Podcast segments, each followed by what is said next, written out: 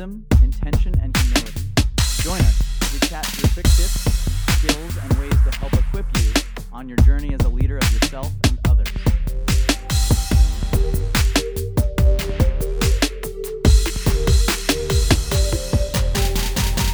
Happy Thanksgiving, everyone. Welcome back to the Led to Lead podcast. Just VJ here with you today. And before we officially get started, I want to just apologize for the recording quality in the past episodes, especially the last couple. Uh, we've been breaking in some new recording equipment, and we're so thankful to all of you guys for sticking with us as we work out those bugs. We really appreciate every one of you for giving us your time every week, and we love being able to speak life and encouragement through these podcasts. We'd also love to hear from you guys. So if you have comments or questions or an episode idea, go ahead and go down to the bottom of the episode page and follow that link to our website in the show notes.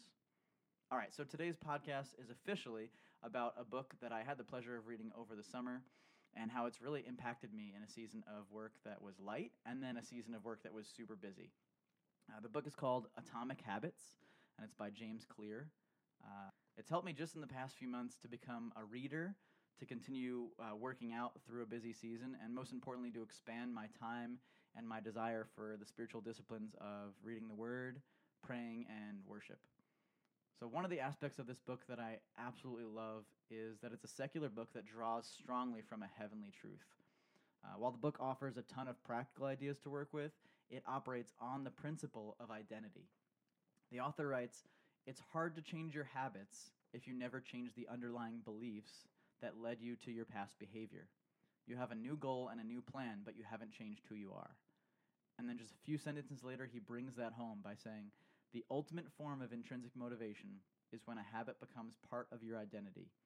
It's one thing to say, I'm the type of person who wants this. It's something very different to say, I'm the type of person who is this. And I really I hope you guys are hearing what blew me away about that.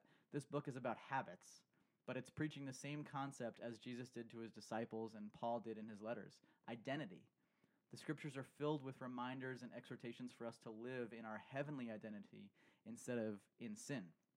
In fact, I'll end the episode later uh, by reading a section of Galatians 5, but let's get back to the book for a minute. So, James Clear sets up a rock solid foundation for why it's so important to build new habits by stacking tiny habits one by one. Uh, for me, I wanted to carve out more time with God in the mornings. So, I began with small habits like prepping my lunch the night before so that I had some extra time in the morning. Uh, from that one decision, I was able to build and stack multiple habits until I ended up with an extra like 20 minutes set aside each morning, as well as a journaling habit that helped me have a more effective and focused prayer time. And now I look forward to hearing from God's word each morning, and I have the time to do it, which is super cool. Uh, the book goes on to detail four easy rules for creating effective habits. One is make it obvious, then make it attractive, make it easy, and then make it satisfying. Uh, this is a super solid process that prevents kind of the traditional human shortcomings when trying new things. Uh, make your habits obvious enough that you don't have to remember to do them. You know, put put those running shoes right in front of your your door on the way out, or put your Bible right where you see it when you wake up each morning.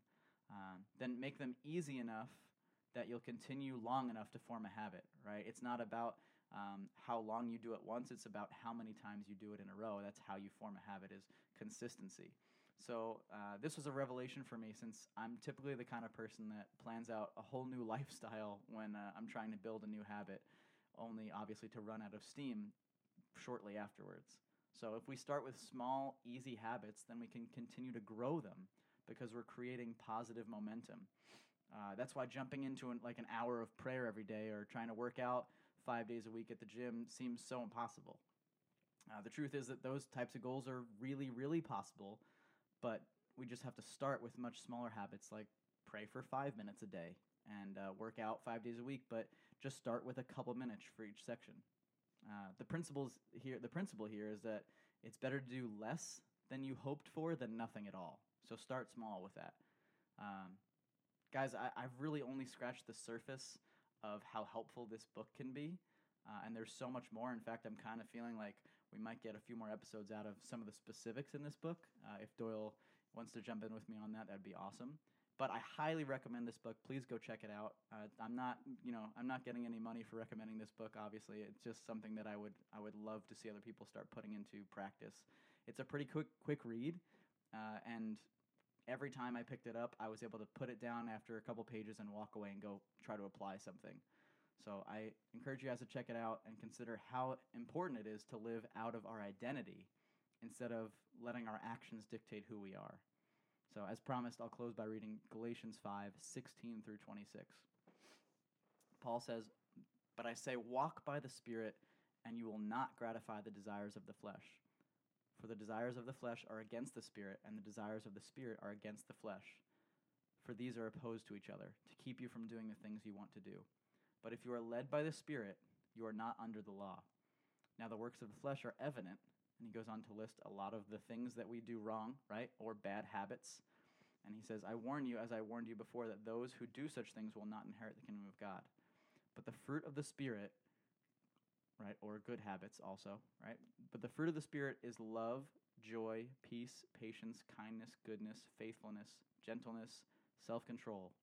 Against such things there is no law. And those who belong to Christ Jesus have crucified the flesh with its passions and desires. And here it is If we live by the Spirit, let us also keep in step with the Spirit. Let us not become conceited, provoking one another, envying one another. Guys, I just encourage you to live out of your identity of salvation, of your identity of being a reflection of Jesus Christ, and then let your actions and your habits flow out of that. Don't let your current actions and your current sin define who you are. All right, guys, I'll see you next time. Happy Thanksgiving. Bye.